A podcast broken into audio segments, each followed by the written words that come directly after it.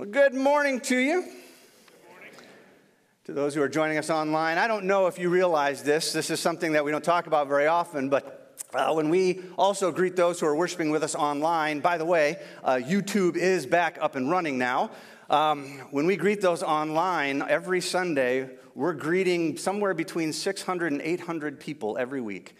Uh, there's an entire congregation out there who join us in worship, and they are out there in Michigan, across state lines, internationally, uh, they are worshiping with us. And so it is a joy to get to share in this moment with you. Before I begin, I wanted to let you know uh, we get to hang out together, we get to spend some time in God's Word together. You're going to be stuck with me next week, too. You know why? Because Pastor Trent and Lynn have COVID in Europe. They're fine. Symptoms are really light, light cold stuff. But they're international, which means until they get a negative test, guess where they get to stay? And not like sightseeing stay, hunkered down in a house stay. So pray for them, pray for supernatural patience and quick healing. Um, and it's just one of those, just, just you never know what God's doing. So I don't know what He's doing in that, but He's doing something. And so we praying for them. Uh, they might actually be one of those international folks worshiping with us right now. Now they're five hours ahead of us. So what is it? It's uh, eight, eight something. What's that? One o'clock something. It's almost two o'clock.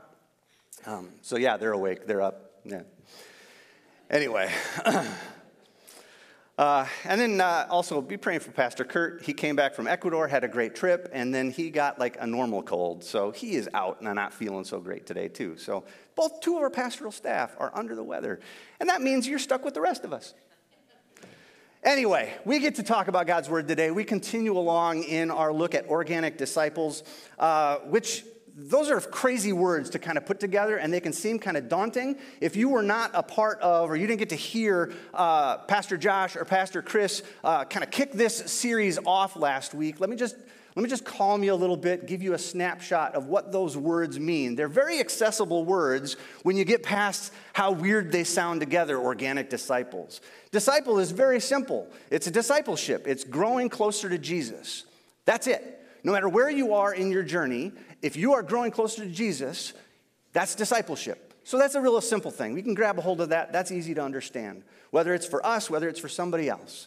The word organic is what does that mean? It's way more than just bananas or other produce. When we say organic disciples, what we're talking about are these real life, kind of natural, it fits into everyday life, common sense ways of being closer to Jesus. And that's all Organic Disciples is about real life, common sense ways to get closer to Jesus.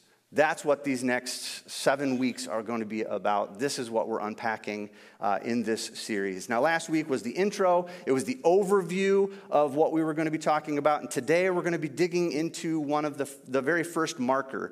Uh, last week you heard about seven of them seven markers, seven things that have to be present in a believer, should be present in every believer. Things that Jesus lived out, things that our Bible tells us are important. Seven things every single one of us need to be growing closer to Jesus. And we're going to talk about the first one today, and that first one is the truth. Today we're talking about the Word of God. To help us with that, uh, to dig us into that, we're going to be in Luke chapter 2 this morning. And uh, we're going to start at verse 41. So, hear this God's word for us today. Every year, Jesus' parents went to Jerusalem for the festival of Passover. Now, when he was 12 years old, they went up to the festival according to the custom. And then after the festival was over, while his parents were returning home, the boy, Jesus, stayed behind in Jerusalem, but they were unaware of it. Thinking he was in their company, they traveled on for a day, and then they began looking for him among their relatives and friends. And when they did not find him, they went back to Jerusalem to look for him. And after three days, they found him in the temple courts, sitting among the teachers listening to them and asking them questions. Now, everyone who heard him was amazed at his understanding and his answers. And when his parents saw him, they were astonished. And his mother said to him, Son, why have you treated us like this? Your father and I have been anxiously searching for you. Why were you searching for me? He asked. Didn't you know I had to be in my father's house? But they did not understand what he was saying to them. Grass withers, flowers fade, and the word of God endures forever. Heavenly Father, we thank you so much that you speak to us. We thank you for your word that lives here in our presence, that lives in us through your Spirit. Speak again today and help us to hear. We pray this in Jesus' name. Amen. So, if we're starting by talking about the truth, our relationship with the Word of God, and there are so many passages out there where Jesus either teaches truth or he quotes Scripture or he talks about what God says, why would I choose this passage? What does this moment in Jesus' life have to do with the marker of Scripture? Now, I, I want to start here because I believe something very deeply. I believe that motivation matters. I believe that why we do what we do often changes what we do. Uh, let me give you an example. Uh, if I'm fasting, if I spend 36, 48 more hours not eating a single bit of food, I'm only drinking water, I spend all that time not eating. When the time comes and the kitchen is open to me, what am I going to want to eat? I'm going to want real food. If you say to me, look, you've been fasting for, for two days, for three days, all I'm to give you is Brussels sprouts, I don't care. Brussels sprouts it is. Put some cauliflower in there. I'll even eat kale. I'm hungry. So you can give me real food. I'll want real food. I'll eat real food meat, potatoes, starches, uh, vegetables, fruits. You give it to me, I'm going to eat it, right? What if I'm not hungry, but I'm going to eat anyway? What do I want? Cheetos. Where's that bag of Rolos that's been sitting around? When you go to the pantry, why you go to the pantry changes what you choose. Why did Jesus know and love God's word? Because Jesus loved to be with his Father. That's why I chose this passage. That's what brings us back to this passage. Now, so often when we tell stories like this, when we hear stories about Jesus, when we read our scriptures, and Jesus is in the story, I, maybe it's just me, but I have this experience. I read a story, I, I, I hear Jesus is in it, and there's this thing that's like, there's this holiness that I kind of expect. Like, almost like anytime Jesus is in the room, there must have been, like he glowed or something. Just like holiness coming off of him. There must have been always a halo. It's in all the pictures, right? And maybe he didn't actually walk on the ground, he kind of levitated above it because he's Jesus. And I, and, and, I, and I know better than that. I like logically know better than that. But there's kind of like this feeling every time I'm t- hearing a story about him, and I, I put like a holiness on it. And, and sometimes I think that robs us of some of the elemental, real life stuff that's going on in this moment. Think about this moment in the life of Jesus. Think about it from the, from the perspective of his parents of what's happening here. There's real life stuff happening here, real people interacting here, and we can connect with it because we know these feelings. We know what this would have been like. Jesus' parents, they do this every year. They go to Jerusalem for Passover. This is no different. Jesus is 12. They bring the whole family, family and friends. Everybody's along for the ride. And they go to for Passover and they have this big celebration, and it's wonderful. And then they start heading home. And about a day into the journey, they're looking around and they don't see their son. Oh no. Where is he? He must have been left behind. Now, Jerusalem at this time was normally about the size, of, it's about 600,000 people in this city. But not during Passover. During Passover, you're talking about 2 million people. And their 12 year old is missing. Now they're searching for him, they're hunting for him, they're trying to find him, and they spend three days looking for him. So, four days total, they have not been with their 12 year old boy in a city swelled with two million people. How are you feeling right now? Anxious, right? It's, it's mind boggling. This is what a parent's worst nightmare. I got to tell you a story about my wife. She's not here. She was two years old. You got a picture? Oh, please tell me there's a picture. No? Oh, I had a picture of her at two. And it's a great picture because she looks like she's going to get into some trouble. she's got this like wild look in her eyes. My wife was two years old, and she's the oldest of three, so there's none, none of her siblings were born yet. And uh, her parents were in college. Uh, her dad was in seminary, and her mom was in nursing school. And so they were living, they were living in a university town. And, you know, it's just, just big city kind of life. And uh, dad is heading off to go to either school or work. And he's like, oh, bye bye, family, you know, kiss the wife goodbye. And bye bye, little Laura, you know, and yay. And, and off he goes. And mom closes the door, locks the door, pulls the chain. This is back in the 70s. Pulls the chain and goes off to do mom stuff. And little Laura is like, but I want to be with my daddy. So little two year old Laura pulls a chair up to the door, climbs up, unlocks it, figures out how to undo the chain, moves the chair, and goes out to go get daddy.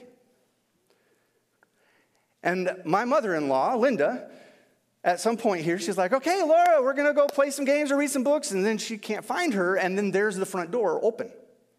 And she rushes out and she's like, Where's my little girl? And she hears a bunch of honking happening not too far away at an intersection. She rushes over there to see what's going on. And it's a four lane road, two lanes in both directions with a median in the middle. And guess what she finds? She finds little Laura in the median. She had gotten through two lanes of traffic and then got distracted by a flower. So sat herself down and was playing with a flower. She was fine.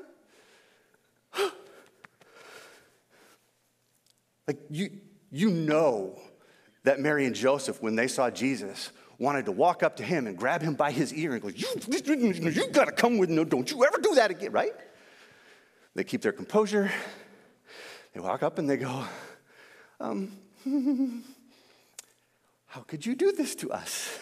What, what, what were you thinking? And Jesus says, as if it explains it all, as if it is the most reasonable explanation, as if, as if it makes the most sense of any explanation there could be. Why were you worried?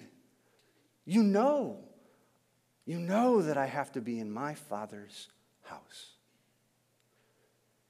Now, don't forget, in the Jewish mindset, the temple was where God lived. It's not like how we understand it, where God is kind of everywhere. The Lord, through the Spirit, dwells in us. God is with us everywhere. Not back then. There was one place that God came down to earth, one place, and that was the temple, the Holy of Holies. It was the Ark of the Covenant that was His mercy seat. So Jesus wanted to be near, He wanted to be with His Father, right where His Father was, because He loved his father. He wanted to be near his father. He needed to be with his father. And then this continues to be this thing that's true of Jesus all through the Gospels. We hear it over and over again when the Gospels tell us very early in the morning, while it was still dark, Jesus went to a solitary place to pray. The Gospels tell us Jesus often withdrew to lonely places to pray. The, the, Gospels tell us that Jesus went to a mountainside to pray and he spent the night praying to God because it seems that even with all the important work that he had to do, being with the Father mattered a lot. With, with matters when it comes to the Lord. And that's hard for us as a do society. Like we're a doer society. We want to accomplish stuff. We want to, we want to be fighting. We, have, we want a cause. We want to th- have things that we fight for. Like it's ingrained into us. But there's a big difference theologically between being with and being for. This is a cool thing, interesting that the walkers are in uh, Hungary right now. Uh, back in 2017, when we went to Hungary, uh, we got to sit with the bishop of the Reformed Church of Hungary. We got to sit across a table from him and, and we got to talk theology, and we got to talk life and ministry. And he said something that impacted me so much so that I, I typed it down, like I took the notes. And I didn't know that it would matter. And here, five years later, what he said applies directly to what we're talking about. And this is what he said It is so much more important to work with Christ than for Christ. See, when we work for Christ, it creates kind of a militarism and, and it's prideful. But when we work with Christ, we rely on his power, and it is a humble joining rather than an ambitious striving. Ooh.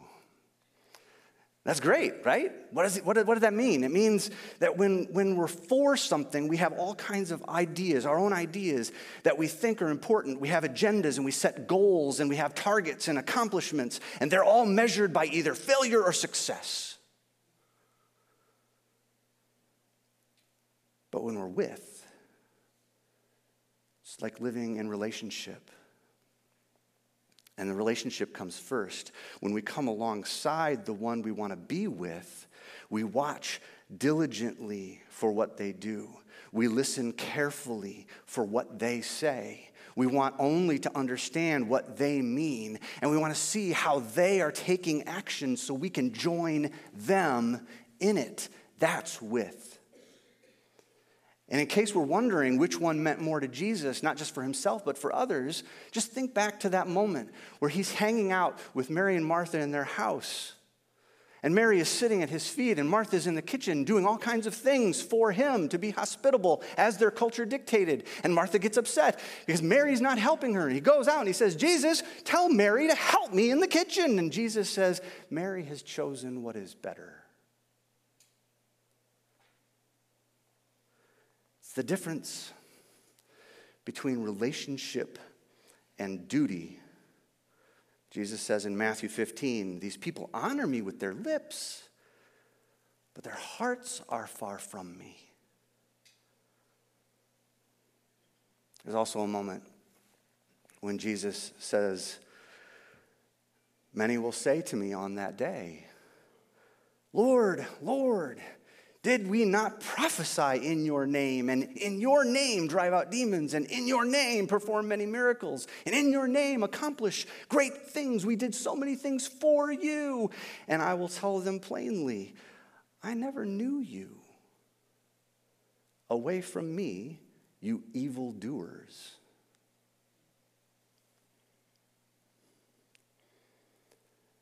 Jesus chose to spend time with God even as he had a mission, even as he was charged with tasks to accomplish, being with God was the source of his strength. He spent time with him, he prayed.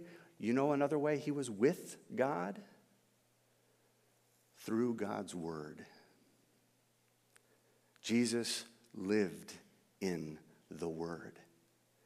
Jesus knew Scripture. That was a, a, way he knew his Father. He knew Scripture. He knew God's Word inside and out. He was always quoting it, he was teaching from it, he was sharing it, the lessons of it. Jesus loved the Holy Spirit breathed Word of God.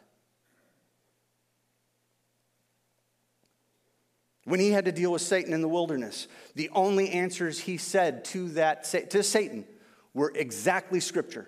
That's it. The only words he said. When he was teaching his disciples, trying to help them understand how God wanted them to live, he said things like, You've heard it said, and I say to you, teaching what scripture said. When he was on the cross, as he hung there dying, the words on his lips were scripture.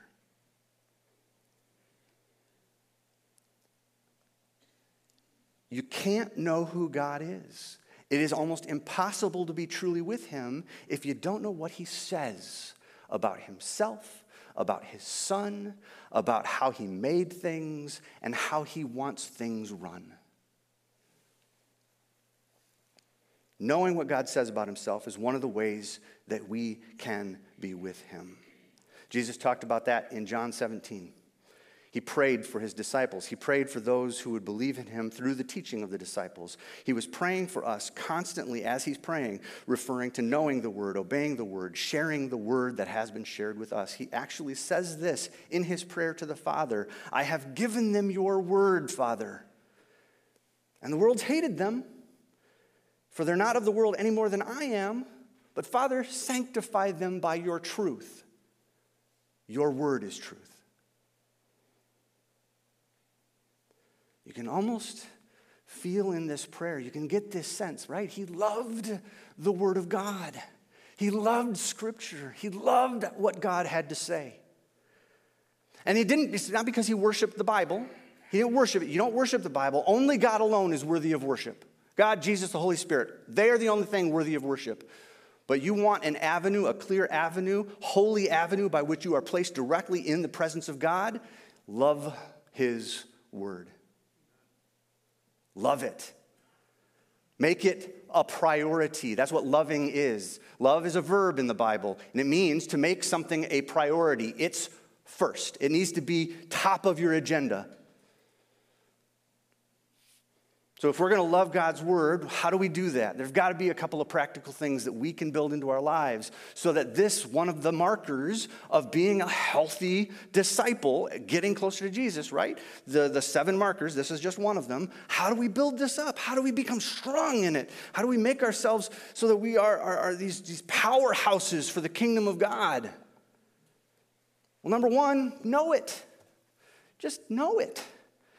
Try, like Jesus, to be with God through His Word. How do you love something if you don't know it, if you don't read it, if you don't spend time with it? How can I be with God if I don't know His words to me, if they don't live in me?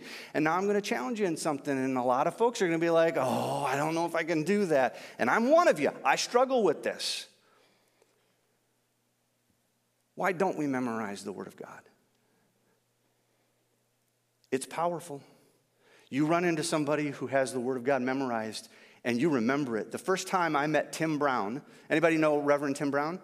You heard the name? Uh, uh, pastor Tim, he, he was the pastor at Christ Memorial uh, back in like the 90s. He was my preaching professor, and he challenged us. You need to memorize the Word of God. And we were challenged to do that, memorize it, memorize it. First time I met him was in Cedar Falls, Iowa. And I was wondering about going to Western Seminary. I wasn't quite sure if that's where I wanted to go.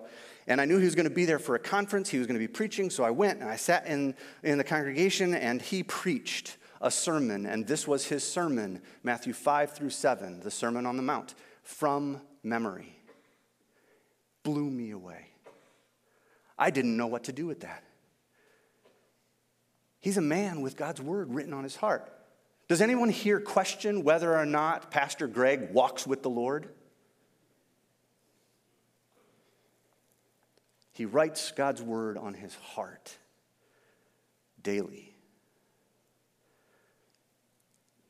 There is power in it when God's word lives in us. That's not it. There's another way. I got a second one for you. Another way that we can make this marker healthy in us, that we can walk, uh, that we can that can become stronger as believers, stronger as disciples, grow closer to Jesus, be strong in the Word, and that is number two we got to do what it says.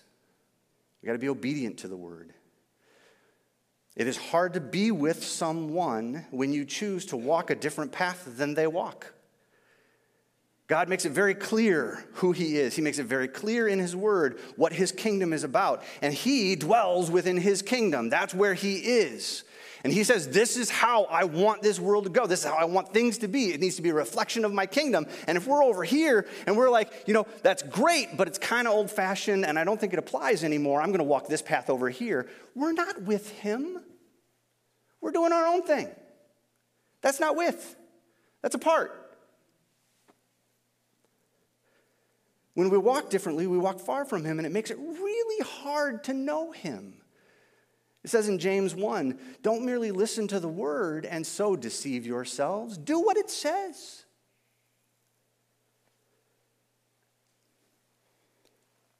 This has been one of the main concerns that your leadership here at the church has had about our denomination and why we have moved in the direction we have with about changing denominations.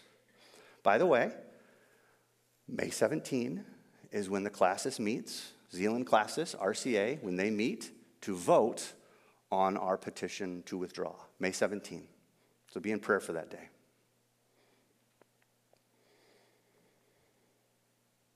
There are some, not all, some in our denomination, and they're not being corrected biblically,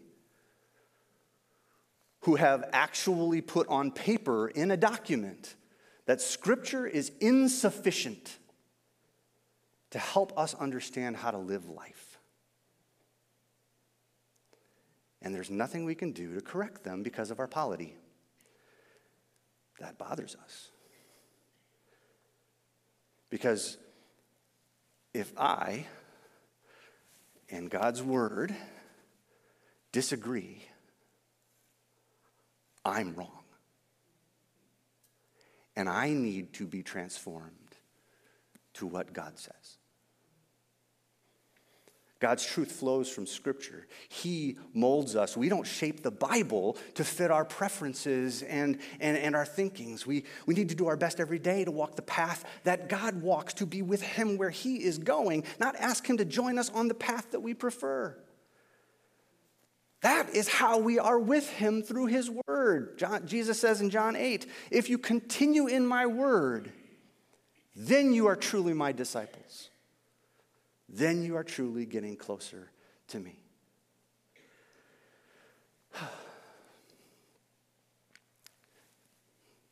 And that, there you go. All of that, all of that is everyday, real life, natural, organic discipleship. This is the first marker of how we get closer to the Lord through, through the truth in His Word. To be with Him like Jesus was with Him. Let's pray.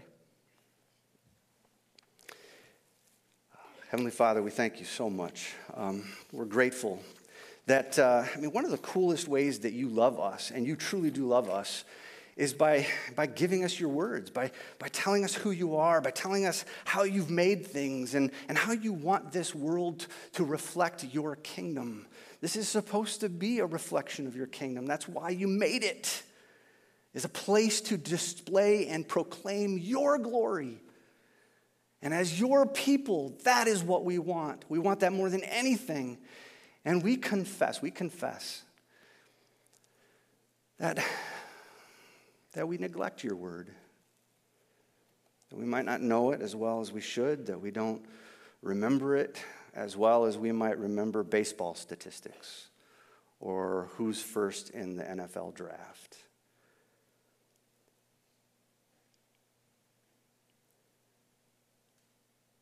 But